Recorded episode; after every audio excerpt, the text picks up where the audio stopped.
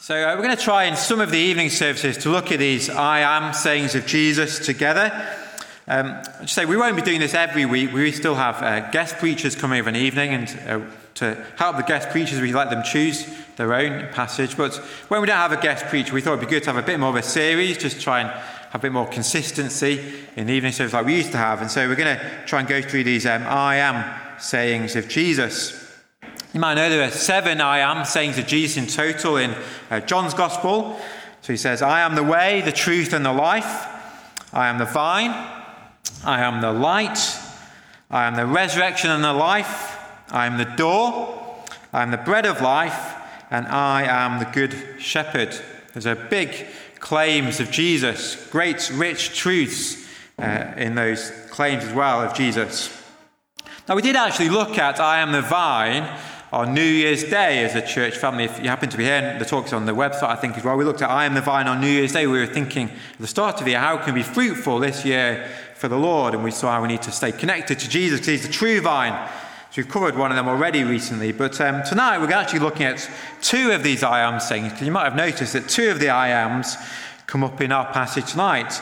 I am the door of the sheep, and I am the good shepherd. These rich, big claims of Jesus.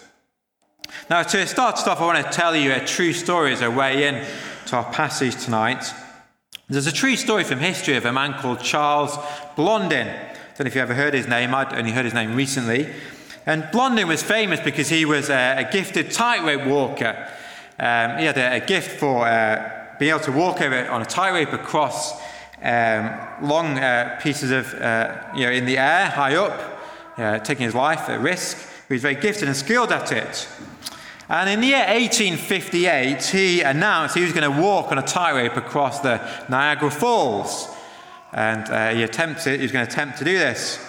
Apparently, from one side to the other of the Niagara Falls is about 1,300 feet across from one side to the other, and very high up.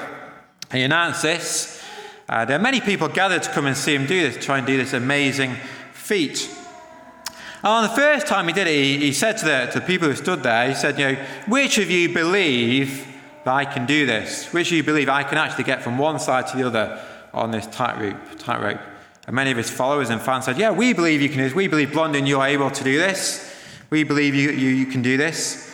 And then he, he did it. He walked from one side to the other. And then he walked back again, back to where he started. And then apparently what he did next was he then got a wheelbarrow. He got a wheelbarrow and he said, he said to the, to the crowds there, his fans, he said, you know, which of you believe that I could actually also take a wheelbarrow with me across the tightrope, across the Niagara Falls? And many of the people said, yeah, we believe you, and we believe you can do this.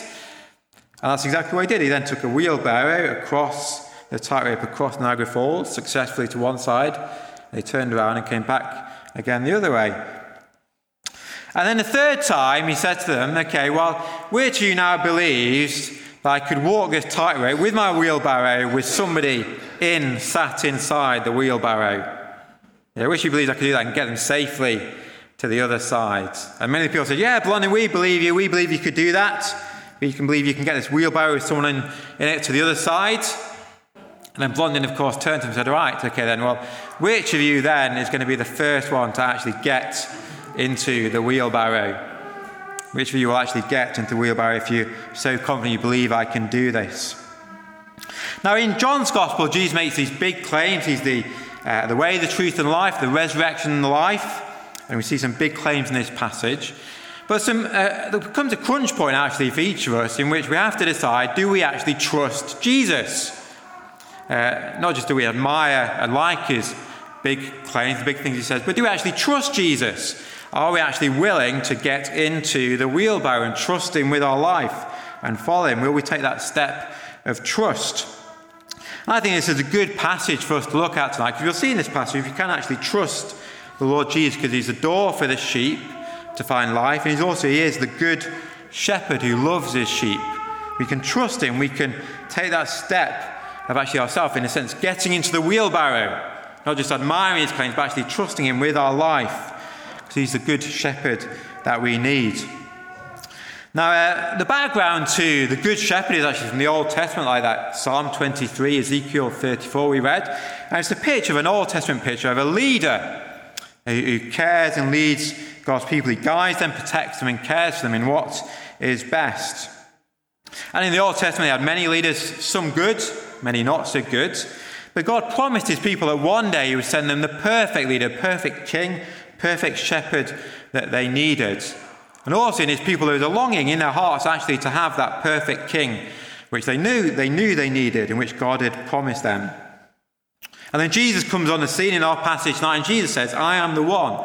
I'm the promised shepherd. I'm the promised leader, the promised king that you need. I'm the, the good shepherd for God's people.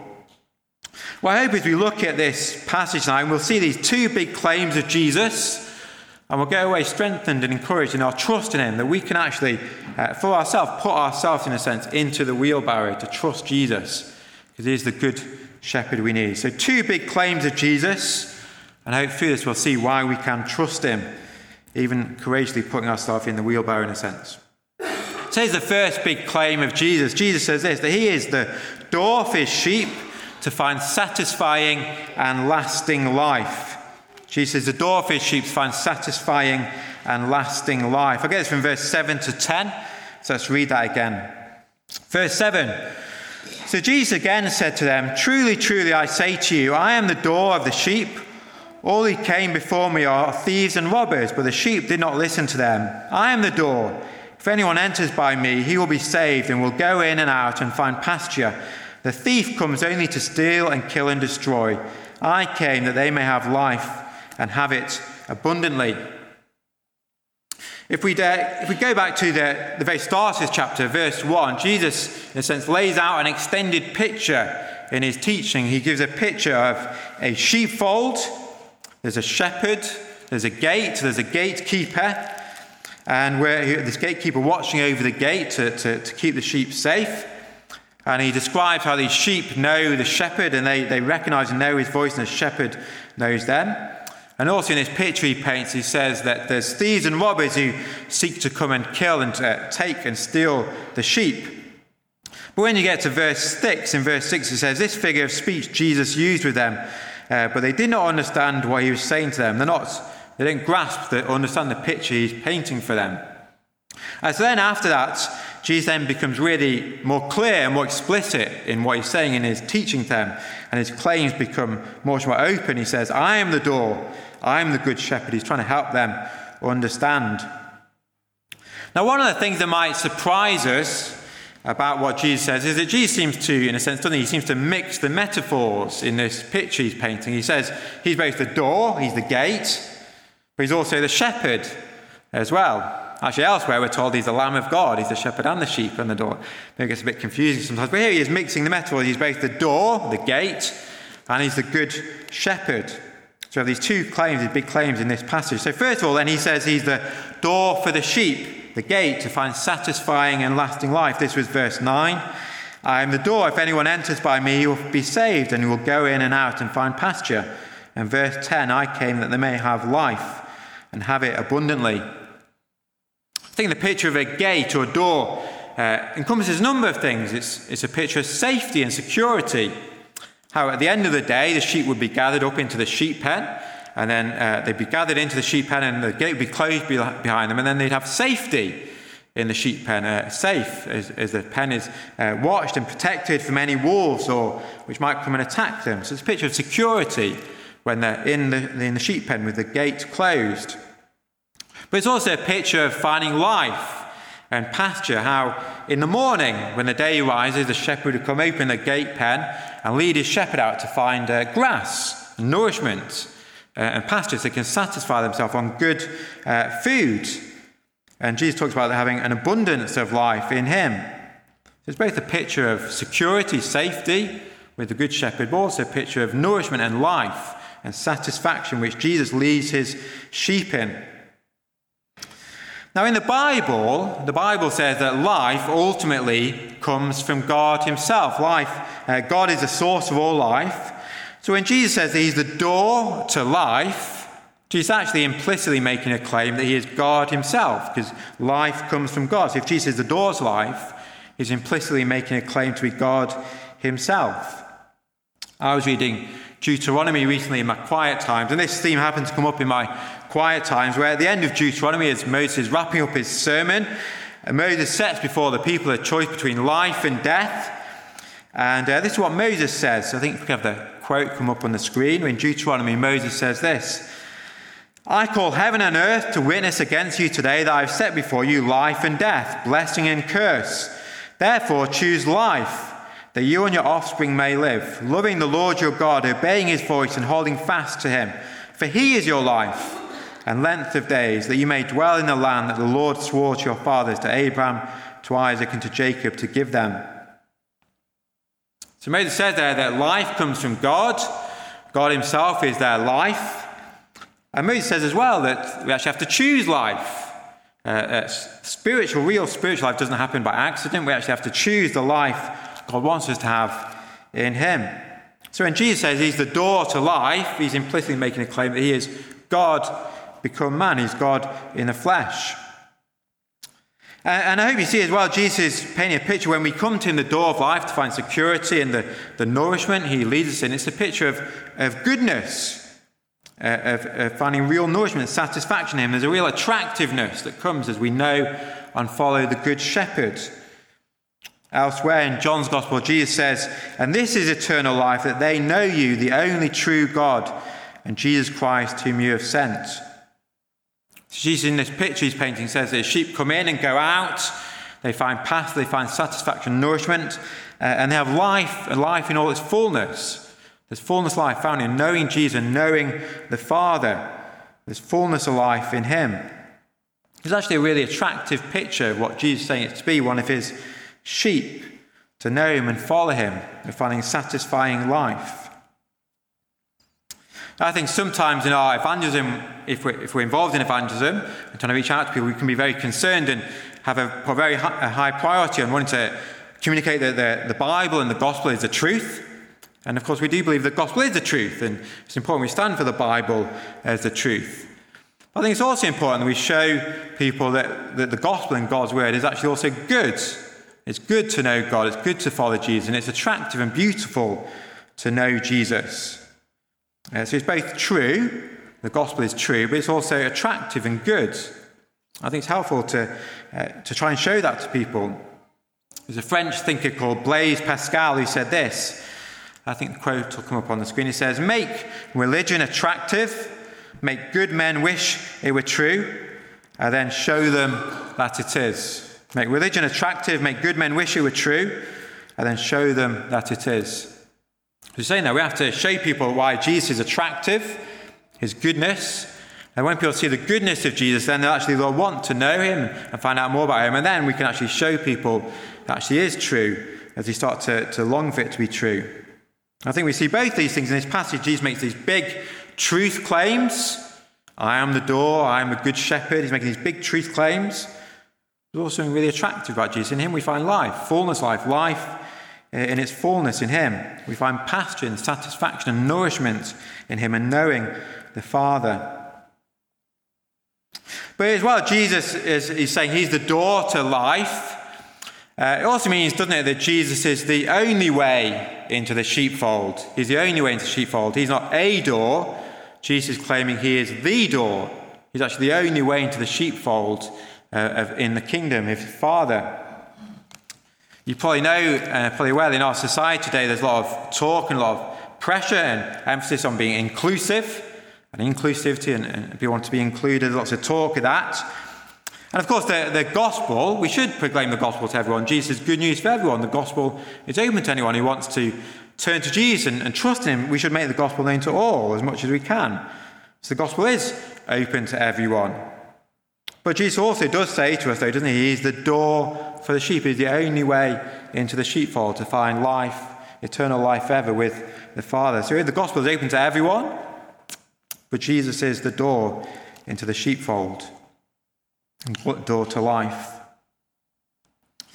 You'll notice as well, Jesus talks here about thieves and robbers who come to steal and kill the sheep. Uh, in the immediate context, the thieves and robbers Jesus have been talking about would have been false teachers, false shepherds, the, the religious leaders, where they were doing a bad job of hurting the sheep, wanted to take the sheep away from Jesus, keep, uh, keep them away from the kingdom, pointing them away from Jesus. And Jesus says that these thieves and robbers, whereas, whereas he, the good shepherd, comes to bring life and to lay down his life for the sheep, he, he gives his life so the sheep can live and have eternal life. These thieves and robbers come to steal, to kill, to take life. So Jesus is warning us we need to be aware of false teachers who do us harm, who want to take away from the good shepherd. You know, there is a, a real spiritual danger of false teachers who take us away from the Lord, and we need to be aware of that and be discerning to, to be able to hear the true shepherd's voice and not follow the voice of a thief or a robber. I don't know if you've ever had uh, the experience yourself of meeting a, a, a, burglar or a thief in real life. I know, I know a few people in this church family have where they've maybe met burglars in the house. Um, I had one occasion I did meet a, a real uh, life thief and robber. It was a New Year's Eve. And uh, this New Year's Eve, I was tucked up in my bed. I wasn't partying this New Year's Eve. At the time, I was working in a care home. And in a care home, obviously, they need people to work the whole time. And I'd offered to work on New Year's Day. And they were offering time and a half in the pay, so there was a, a financial incentive as well. So I was not partying this New Year's Eve. I was tucked up in my bed. And because um, it was still the Christmas season, all my housemates were away as well. They were with friends and family over Christmas. So I knew I was on my own in the house. And then about three o'clock in the morning, I woke up and there was this noise I could hear in uh, the bedroom next door. And I thought, well, that's a funny noise. And there's no one else, should be no one else in the house. I wonder what the noise is. So um, was, I could hear it. And so I got up, went out of my bedroom door. And then to my surprise, someone who I'd never seen before, didn't know, uh, must have seen the light, the craft of light, the, the, the, the, uh, the, the light coming from my bedroom. This person walked from my friend's bedroom, walked past me. And he walked down the stairs, through the lounge, and out through a back window. He was a, a burglar who'd come to rob things from my house on New Year's Eve. It turned out actually what he'd done is he must have had some kind of chisel and a hammer. And we had, it was quite an old house, we had wooden window frames. And he chipped away at the wooden window frames and got in through the window and opened the window up uh, to get into the house. Well, Jesus says in verse 1 Truly, truly, I say to you, he who does not enter the sheepfold by the door, but climbs another way, that man is a thief and a robber. Just like that robber entered my house not through the front door, but through a window. Jesus says there's other people who try to come into the kingdom, and into God's, uh, into God's people, uh, not through Jesus, but another way. They don't respect Jesus and his way into the sheepfold. They come another way to steal and kill and destroy. So Jesus says we need to be discerning to be able to recognize the voice of the true shepherd and to be able to spot and be careful of those who might come to do harm. Now, I might well ask then, well, how do we, uh, what kind of tests can we, uh, what kind of ways can we discern a, a, true shepherd from a false one? Well, that's where Jesus talks, doesn't he, about uh, how you'll know them. Uh, Jesus says you'll know them by their fruits in the Sermon on the Mount. But I wonder if from this passage, actually, one test we can apply is just simply uh, what do people make of Jesus? What do people make of Jesus? Do they respect and recognize Jesus is the door for the sheep? Do they follow Jesus themselves? Do they respect and follow Jesus' teaching, or do they undermine Jesus' teaching? Do they recognize that he is the door for the sheep to find life? J.C. Ryle, speaking about true shepherds, says this J.C. Ryle said, The true shepherd has a single eye to Christ, desiring to glorify Christ, doing all in the strength of Christ, preaching Christ's doctrine, walking in Christ's steps and laboring to bring men and women to Christ. So, what do they make of Jesus? Do they, do they know the Good Shepherd? Do they follow an example? Or do they not look like the Good Shepherd? I think one of the, the best ways to be able to spot, to tell the difference between a true shepherd and a, and a false one is actually to get to know the true shepherd really well. As we get to know Jesus really well, then we're able to uh, tell better those who are, who are not true shepherds. I used to have a friend, um, I've got a one pound coin here. I used to have a friend who had this really quite clever party trick where he could uh, tell the difference very well between a, a real one pound coin and fake one pound coins. He had a collection of fake one pound coins. He didn't, he didn't make them himself, but he, uh, sometimes would come across them from the money you know, you'd get from uh, shops. And uh, he collected fake one pound coins. He had this little party trick where he'd get his collection of uh, fake one pound coins out and some real ones, and he'd see if people could tell the difference between a real one and a fake one through looking at the design and the writing and the way it's made. And apparently, the trick to being able to do that really well is actually to get to know a real one pound coin really well. If you know a real one, I think this is a real one, far as I know. If you know a real one pound coin really well, uh, then you're able much more to spot a fake one because you know the real one really well. And similarly, the way where we can become discerning with false teachers is actually getting to know the true teacher, Jesus, really well. Not, not being obsessed in, in getting to know all the heresies. It's good to know, to know some of the names for false teaching, but actually get to know Jesus really well, focusing on him. As we know Jesus really well, we are to spot those who are not truly his followers or, or, or leading people astray. So Jesus is the door to find life, satisfying life, nourishment. I've got a couple of questions for us to think about on this point. Firstly, have you and I, have we chosen life? Have you chosen life? Yeah, we said, didn't we? You know, we have to choose life. We have to choose the life Jesus wants us to have. It doesn't just happen by chance. Have we chosen life? The life we can have in Him? Have we actually, have we, have we entered the door? Uh, Jesus' door, have we entered the door? Or are we just on the outside looking in? Have we chosen life? And see the goodness of being in Jesus' sheepfold. You in Jesus, we find pasture, we find nourishment, we find life in its abundance, satisfaction in Him. He wants what's best for His sheep. It's both true, but it's also really good as well. Do you know the goodness of being in Jesus' sheepfold? So, Jesus is the door to life, the door for the sheep. Let's look at his second claim now. And Jesus' second big claim from our passage tonight was this that Jesus is the good shepherd who loves and knows his sheep. Jesus is the good shepherd who loves and knows his sheep. I guess from verse 11 down to verse 18, so let's read that again. I am the good shepherd. The good shepherd lays down his life for the sheep. He who is a hired hand and not a shepherd, who does not own the sheep, sees the wolf coming and leaves the sheep and flees, and the wolf snatches them and scatters them. He flees because he is a hired hand and cares nothing for the sheep. I am the good shepherd. I know my own, and my own know me. Just as the Father knows me, and I know the Father, and I lay down my life for the sheep. And I have other sheep that are not of this fold. I must bring them also, and they will listen to my voice. So be one flock, one shepherd. For this reason, the Father loves me, because I lay down my life that I might take it up again. No one takes it from me, but I lay it down of my own accord, and I have authority to lay it down, I have authority to take it up again. This charge I received from my Father.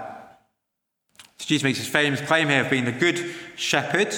It's a rich claim, but it's also, I think, there's a real blessing uh, as we unpack this, we see what it means to be one of Jesus' sheep. So to say Jesus is the good shepherd has a number of different parts to it. As we said earlier, it means that he's the true leader, the true king which God's people needed, that we need. In the Old Testament, shepherd, shepherds were leaders. Like David was called a shepherd because he was the leader and the king for God's people.